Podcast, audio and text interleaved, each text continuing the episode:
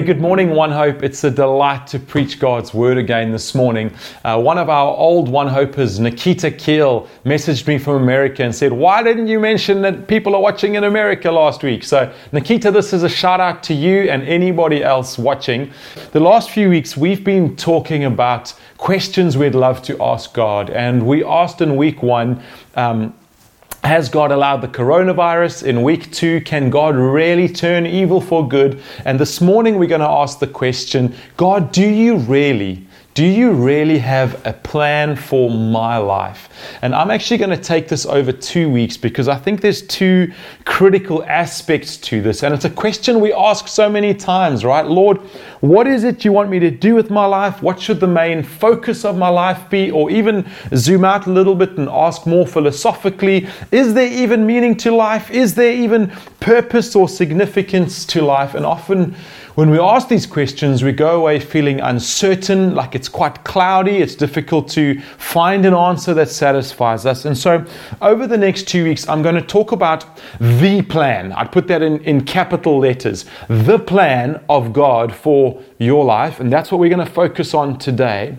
And I think that that brings meaning and significance to the second smaller the plan God has for your life, which is much more individual and much more to your giftings. And we're going to speak about that really, really practically next week. I've prepared so far uh, six points that I think will just help guide us. How do we hear the voice of God to know what it is He wants us to do practically with our lives. But this morning we're talking about capital the plan. Does God have a plan, a huge plan? For our lives. And we're going to do that by starting with the life of Jesus. And did God have a plan and a purpose for the life of Jesus? And um, that's going to, you'll see just now why that becomes so important when we talk about the plan for our life. Um, but I'm going to actually ask you to do some reading right up front. And so, if you're with, with a family or friends or even just watching on your own, you're going to read these texts. The first one out of Acts chapter 2 and verse 22, they'll come up on the screen in a moment. And then out of Romans chapter 8. And while you're reading that, I want to encourage you please don't rush this moment. Please spend time thinking about these texts and engaging with them. And I want to give you two big questions, and they're kind of under this umbrella question who killed Jesus? Who killed him? And it's like a game of cosmic Cluedo. You know, was it Pilate? Was it the Jews? And, and I want to ask two specific questions under that umbrella. The first one is this Did God the Father kill Jesus? And the second question is Did you, did I kill Jesus? And so pause the video now, and as you read those texts, think about those two questions. You might not have a Bible, in which case there'll be um, these verses up on the screen, and you can just pause them and follow along. I'll see you guys in a few minutes.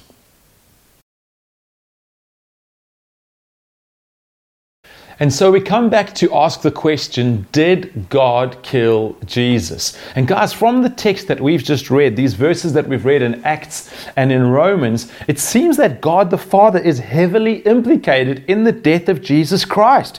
When you read in verse 23 of Acts 2, this Jesus delivered up according to the definite plan and foreknowledge of God. The definite plan the foreknowledge of God. And then you go across into Romans and you read Romans chapter 8 and verse 32, and it says, He, speaking about God the Father, who did not spare his own son, but still speaking about God the Father, but God the Father gave him up for us all. This week I, I listened to a, a short devotional by John Piper where this just was so helpfully put. And so I'm going to play that right now for us. He who did not spare his own son, but gave him up for us all, how will he not with him graciously give us all things? Romans 8:32.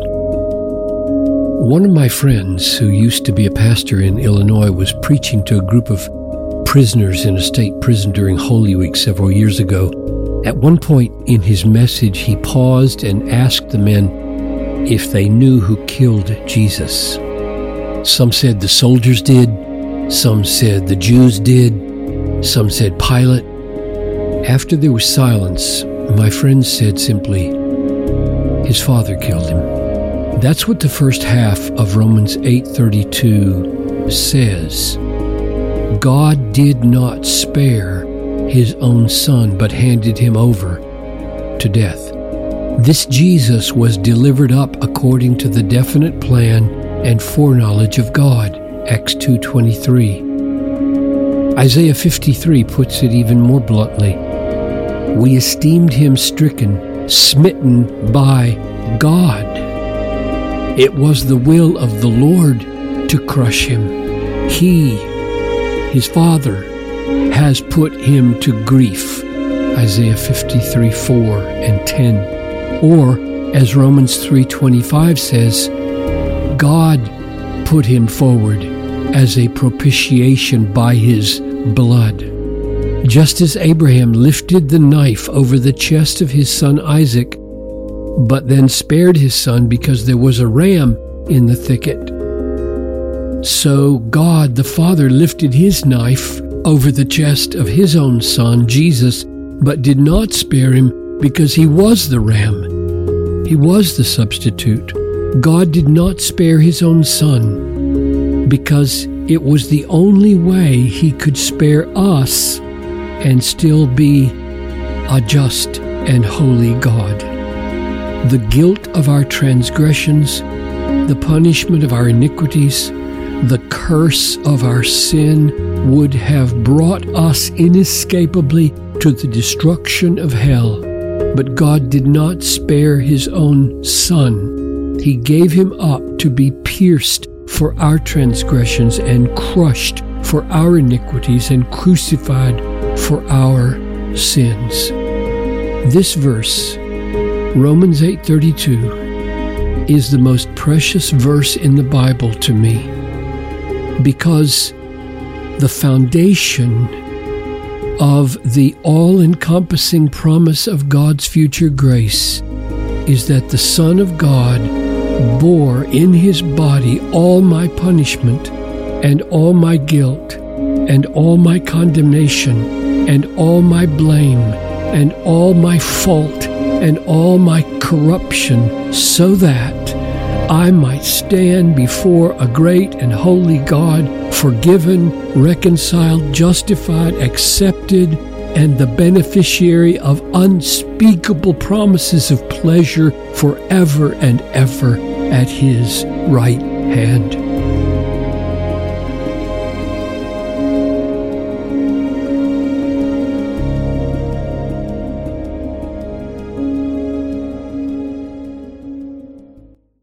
So, as we read these texts from the Word of God and we hear from men like John Piper just explaining some of what it is, that it becomes undeniable that God was deeply implicated, deeply involved in the death of His Son Jesus. Now, a cynic takes that and runs off with it and says, Wow, some God you have. You keep telling me you have a good father. What kind of good father does this? And he lumps God in with the Pharisees, with Pilate, with the Jews, with the Roman soldiers, and he's just like, man, God the Father must be like that.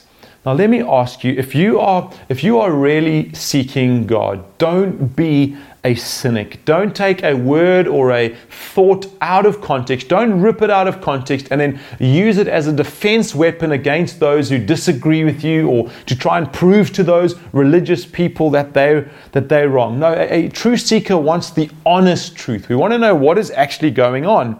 And so in Acts chapter 2, where Peter writes and he says that God had a plan for Jesus to be crucified. God foreknew that Jesus would be crucified. What Peter actually has in mind there is the whole plan of what God is doing, not simply the crucifixion and the death moment. The death moment, it did not end there.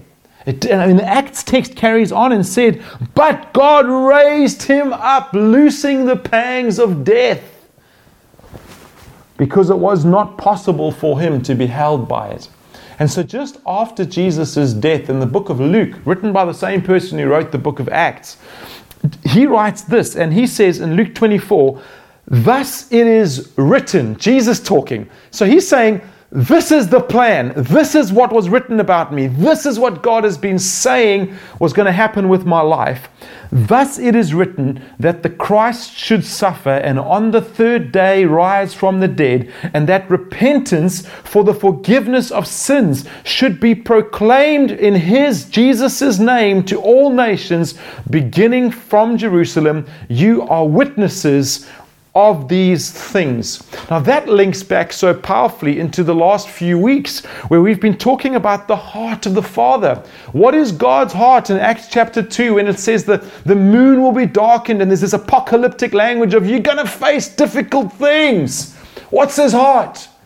That sons and daughters come running back to him What's his heart in, in, in turning evil for good? It's that eventually he's going to take our evil, the evil of our hearts, that's the ultimate evil, and he's going to turn that for good, for his purposes. The heart of the Father. And so, what was the heart of the Father in the death of Jesus Christ? We make a grave error to lump him in with the Jews or with lawless men. God's heart was what it's always been to bring sons and daughters back to Himself. As it says in this Luke text, that the repentance for the forgiveness of sins should be proclaimed to everyone. Everyone. The suffering was not the plan. The redemption of mankind was the plan, and the suffering was just necessary in the midst of that. But God takes that, as we spoke extensively last week, that most evil of acts, and it's turned for the most incredible good. Our lives are profoundly better. We have good, eternal things stored up for us because of the death of Jesus Christ. And that was the plan. Did God kill Jesus? I think from these texts it's clear yes, He did. Why did God kill Jesus? Because He had a much bigger plan in mind. Now, that leads us to our second question, and this is a provocative question Did you kill Jesus? Now, I imagine that as you hear that, there must be some sort of emotion as I question you Did you kill Jesus? Some sort of emotion that, that rises up in our heart, maybe like a denial, or it could be offense, or even just resentment. Like, how, how dare you ask me if I was involved in the death of Jesus, something that happened 2,000 years ago? Preacher, do you want to come and, do you want to come and lay the blame at my feet? Now, the reason that I'm asking that question is I think that the audience who first heard Peter ask this question here in the book of Acts, there would have been so many in that audience who would have had exactly the same response. How dare you try and lay that at our feet? And here's why I, think that this the feast that was happening was one of the three feasts. It was the feast of Pentecost, the feast of weeks, and it was one of the three feasts that they were commanded. Israelites from all over were commanded to come up to Jerusalem. And so they would have been there for this feast, but it was a multinational gathering of people from towns all over the place. So why they, they spoke in 17 languages that are recorded. Think about that crowd. Were the people in this crowd there at the actual death and crucifixion of Jesus Christ? The probability is zero that everybody in that crowd had also been in the crowd when Jesus was being crucified. Many of them had not been there. Many of them did not shout, Crucify him, crucify him, let his blood be upon us and upon our children. And yet Peter can boldly say to them in verse 23, You crucified and killed him. And he says it again in verse 36, which is the last verse of his sermon, he says, Let all the house of Israel therefore know for certain that God has made him both Lord and Christ, this Jesus whom you crucified. See, when we hear Peter leveling that accusation against the crowd, we don't realize that many in the crowd would have said, Peter, I wasn't even here. I was back over there in Galilee, or I was over there in Capernaum. I wasn't in Jerusalem when Jesus was killed. How dare you lay that accusation at my feet? And yet, Peter had in mind when he said, delivered up according to the definite plan and foreknowledge. Jesus was delivered up and he was killed, and you killed him. He had in mind texts like Isaiah 53, which is a text from 700 years before, which in exquisite detail describes the death of Jesus and gives us the reason for his death. And I'll read a little portion of that Isaiah 53 in verse 4. Surely he has, he, Jesus, has borne our griefs and carried our sorrows. Yet we esteemed him stricken, smitten by God, and afflicted by God, but for us. He was pierced for our transgressions, he was crushed for our iniquities or sins. Upon him was the chastisement or the judgment that brought us peace, and with his wounds we are healed. All we like sheep have gone astray. It was not Jesus who went astray, we went astray. We have turned everyone to his own way, and the Lord has laid on him the iniquity of us all.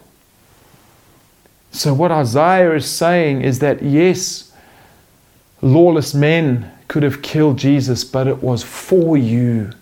It was because of our sin, our sorrows, our grief, our inability to come to God. Or we should hear the words of, of the hymn that we just sung this morning Behold the man upon a cross, my sin upon his shoulders. Ashamed, I hear my mocking voice call out among the scoffers. It was my sin that held him there until it was accomplished. His dying breath has brought me life. I know that it is finished. And when Jesus said those words, it is finished, he was talking about his life and his calling and the reason that he had come. And when we were talking about it, we're talking about my sin is finished. My sin is finished in that moment. And here's how all of these thoughts tie together. What was the plan of Jesus' life? Did God kill Jesus? Did you or I, did we kill Jesus? Here's how it all ties together God killed Jesus as part of the plan of Jesus' life because of my sin. If I had never sinned, if I had been without sin, there would have been no need for the death of Jesus Christ. Without my sin, there was no, as the text in Acts 2 says, there was no delivering up of Jesus, no betrayal of Jesus. Without my sin, there was no need for God to have planned and the definite plan and the foreknowledge of God and giving Jesus over for death. Without my sin, there was no crucifixion. No lawless hands of men touched and beat and punched the body of this precious, innocent Son of God, Jesus Christ. And that's why Peter could say, You killed him. I, I, I don't want to just make it you, me, I killed him. You crucified him. And Peter said that to men and women who had not been there on the day when Jesus was killed. And yet he puts the blame of that sin upon every single one of us, their generation, the next generation, all the way into our lives. So, did you kill Jesus? I know you weren't there. Of course, you weren't there. I wasn't there. But did we kill Jesus?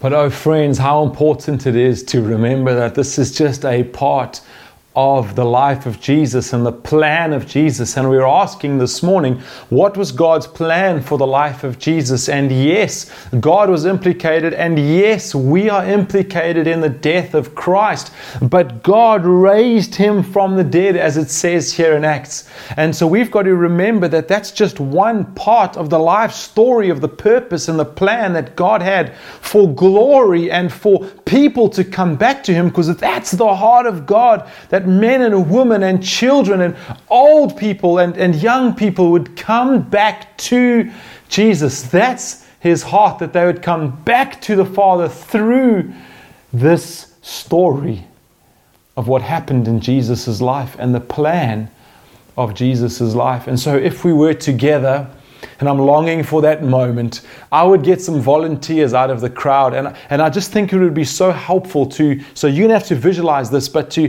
to visually think through what it is that happened that Scripture teaches us in Jesus' life. And I would read over you from the book of Philippians. Let me go there, Philippians chapter 2. And in the book of Philippians, there's this really succinct little short part of the passage, Philippians chapter 2, verse 5, where it speaks about the life of Jesus and the plan of Jesus and what it was he did. Let me read it over you. Have this mind among yourself, which is yours in Christ Jesus, who, though he was in the form of God, he was God, he lived in the comfort of heaven. He did not count equality with God a thing to be grasped. That simply means that he didn't use his godness as an excuse. He didn't say, I'm God, so I'm not going down. He put that aside, but made himself nothing, taking the form of a servant, being born in the likeness of men. That's the word Emmanuel, which means God with us. It just means God came down. Incarnation is the fancy word that we use for that, but Jesus came down. He made himself nothing, taking the form of a servant, being born in the likeness of men. And being found in human form, he humbled himself by becoming obedient to the point of death. Obedient to who? To his Father. He said, Not my will, but your will. Your will is to kill me. Your will is that this would plan would, would follow through so that many could come to you. Not my will. I don't want to die in this moment in my humanity, but you want me to, and your will be done. Becoming obedient to the point of death, crucifixion. Jesus dies, even death on a cross. Therefore, we can't stop there and run off with that. We have to carry on with the therefore. Because of that, God has highly exalted him and bestowed on him the name that is above every name. The Acts 2 text says the grave couldn't hold him. He was risen up. So many texts teach us about the resurrection of Christ Jesus and then the ascension. That means the way he went back to be with God. So he came down from God, Emmanuel, God with us. He's killed, he's resurrected or brought to life. Then he ascends, he goes back to God. And then there's two phrases or two words that we would use glorification and exaltation. And it simply means that He is given all the glory. That's why we sing and we, we praise Him when we, when we pray and when we think of Him. That's why, that's why we use these kind of phrases of praise toward Him. We exalt His name. And it says that one day, every knee should bow in heaven and on earth and under the earth, and every tongue confess that Jesus Christ is Lord to the glory of God the Father. Now, that was the plan for Jesus' life. That's the whole plan. Now, what about your life? I told you that I want to speak this morning about the plan. Capital T H E, capital plan. And I want to speak about how the plan of the life of Jesus so profoundly impacts, it's intertwined with our lives. You can't escape that this is the plan. The plan of Jesus makes possible the plan for your and my life. And so we're going to turn again into the book of Romans where we've been and go with me to Romans chapter 8. And I want you to see, I want you to note the similarities between the text in Acts where it says that this death of Jesus, that it was foreknown by God, that it was, it was the definite plan of God, it was the purpose of God. Now I want you to notice the similarities as we read in Romans chapter 8. And we know that for those who love God, all things work together for good, for those who are called according to his purpose. Now, we spoke about that at length last week. You can go and watch that again how God turns evil for good. Now, listen to how God thinks about us and the plan that he has over our lives. For those whom he foreknew, he also predestined to be conformed to the image of his Son. Did you get that? The definite plan and the foreknowledge of God that Jesus would be killed. Why? Because God foreknew that the plan of our lives, the great purpose of our lives would be to come back to God. And the first part here, the good that God wants to do, this evil that He wants to turn for good in our lives, is that we would be predestined to be conformed to the image of His Son. That's just big words to say we would be increasingly like Jesus in our lives that as he was obedient even to death, that we would be obedient. Where he could say, Not my will, but your will, that we would say, God, not my will, not what I want for my life, not what I want for my career, not what I want for my family, my finances, or the country I would love to live in, but your will. You tell me what to do. I want to surrender my life in order that he, speaking about Jesus, might be the firstborn among many brothers. Now, what does that mean? It means that just as Jesus was resurrected, that means made alive, that he would just be the first one who would be made alive. Because God comes into our lives and he does this for us. Exactly what he did through Jesus is the plan and the purpose that he has for our lives. And then it says, Those whom he breathed predestined, he also called. And I'd love to do another whole sermon just on what that means. But basically, it means that not just the hearing, you don't just hear your name, not just Paul or Philip or Gerda or anybody's name, but that when we hear our name, when we hear the preaching, there's something in our hearts that leaps up and says, Yes, I have faith. And my faith says yes to God. That's what it means here when it says that he, he called us. And those whom he called, he also justified. Justified is a word that means just as if we had never done it, just as if you had never been implicated in the death of Jesus Christ. You killed him. Justified. You denied him. Justified.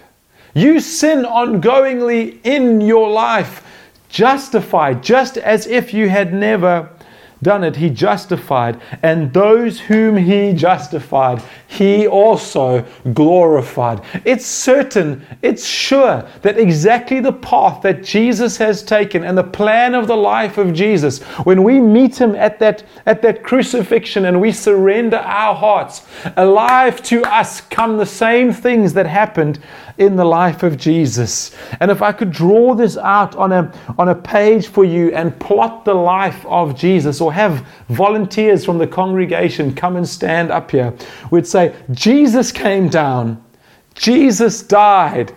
Jesus was resurrected. Jesus was ascended. And as he was ascended, he was glorified. He was given a new body and he was exalted. Then we could come and say, the life of a Christian. They are born they are in sin where Jesus was innocent. They live in sin. Jesus lived a sinless life. We live a guilt filled life. But then, if we come and say yes to the crucifixion, we put our faith in Christ, then He makes us alive and we get to share in that.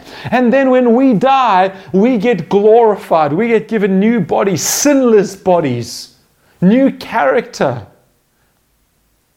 And then Jesus was exalted, but in heaven, we will do the exalting.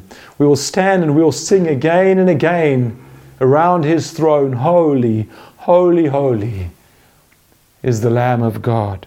For those of you who follow Jesus this morning, I want to ask you do you get this?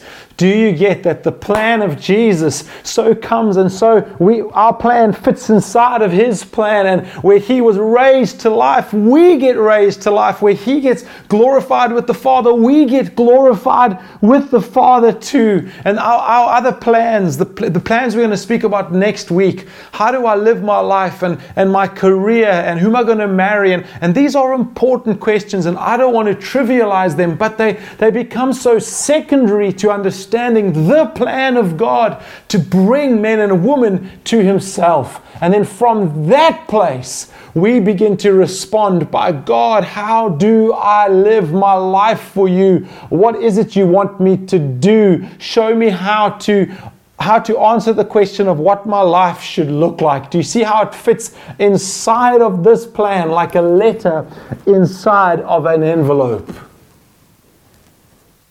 Christian, I want to ask you have you accepted Christ for all that He has offered us and wants from us? Is He being allowed to transform your life? Is the Holy Spirit the power that He left when He went to heaven? He poured out His Spirit. Is the Holy Spirit alive and working in you to bring change? To bring surrender. That, like Jesus, you could say, Father, not my will, but yours. Father, you have your way in my life. Or are you just happy for your salvation? Happy for the, for the crucifixion and the resurrection, and you say, Thank you, you're going to save me and send me to heaven. But you know what? For my life, just let me, just leave me alone. Let me live my life the way I want to.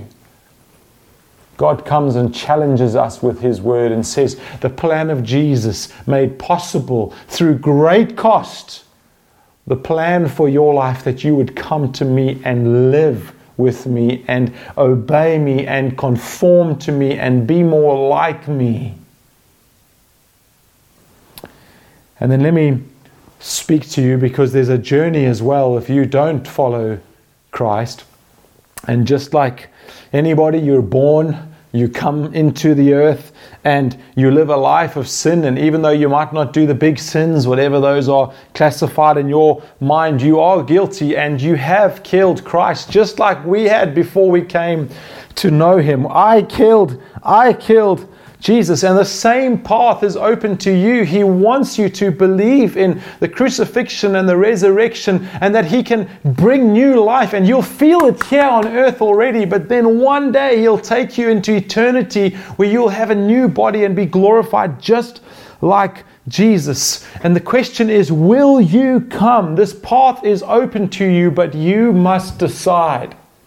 And friends, it's not honest to say, how can a loving God send people to hell? Because this God has done everything to show us his love. The question is rather, why did you refuse his love? Don't rely on something at the end of the road and, well, God's going to be loving enough to, to let me off the hook. Friends, He's doing everything He can to show you now His plan and His purpose. And because He is just, He will not let you off the hook. The Bible actually teaches us instead that God's wrath is coming upon those who do not believe. Do not believe that, do not believe the lie that God is not angry with you and with your sin. He is. His wrath will be poured out. There is a judgment day coming. Now, I'm not trying to scare you, but God left a book, this Word of God, detailing detailing his life, detailing his plan and his purpose for the life of Jesus and for your life. And the question is, will you believe it or not? Because as you're born and you refuse the death of Christ and the resurrection of Christ, then instead of being with the Father, being with going back up to Jesus like Jesus did, you will be apart from the Father. And instead of having the life of Christ, the death of Christ given to you as life, you will experience eternal death. And the plan will take you not to glorification and, and, exalting Jesus around the throne, but instead it will take you to what the Bible speaks about as hell, a place separate from God of suffering and punishment. But that is not His plan for you. And so I ask you, please. Trust what he says. Think about it. Read it. If you've never engaged with it, engage with it properly. This is what I ask of you this morning. Friends, there's a story in the Gospels which so beautifully helps us. There's a father who brings his son who's in much trouble. He's constantly thrown into the fire and he can't speak. He's mute and he has a demon living inside of him. And the father comes to Jesus and says, If you can heal him, please do something. And Jesus responds and says, If you can, if you can, don't you have faith? Is his question. And the man responds and says, I do have faith. Help my unbelief. And Jesus doesn't nail him on the technicality. Jesus sees this incomplete faith in this man and he heals the son. And I feel like sometimes we come and we say, God, we have a small, we're starting to believe, we have a little measure of faith, but we don't quite get it. Help my unbelief is an honest prayer that you can pray. Say, God, help me see, help me understand this plan and this purpose. Help me see that I'm implicated in the death of Christ. And help me see that not only did he die, but that he was resurrected. That in that resurrection, I get life. I get all the promises that he has put before me. And if you'd like to talk more about that, I'd love to talk to you about that. Or maybe there's a, a friend that you know, a Christian friend, or someone who invited you to watch this morning that you could talk to more about how to come to know Jesus Christ. But I'm going to finish there for this morning and I'm going to pray for us. And so if we could close our eyes wherever we are and let's fix our eyes just for a moment as we finish on the Father. Father, I want to thank you and praise you for your goodness to us, your plan that so beautifully comes and, and, and becomes our plan and becomes the, the plan for our lives. Father, for Christians, would you give us more than just a, a salvation ticket to heaven, but help us to live surrendered lives and to bring our lives again before you with the prompting of the power of the Holy Spirit to live differently and to live differently because of the plan that you've put in place and said, This is how I want you to live your life. Walk in it. For those who don't know you, Oh God, I cry out for them today that they would see, that their ears would be open, that their eyes would be open, that their hearts would see where it's all cloudy and misty now. Please, by your Spirit, come and, and touch them and let them see you for who you are and let them have faith where right now there may be unbelief. These things I pray in the name of Jesus Christ. Friends, thank you for joining us today. God bless you this week. His peace be upon you. Amen.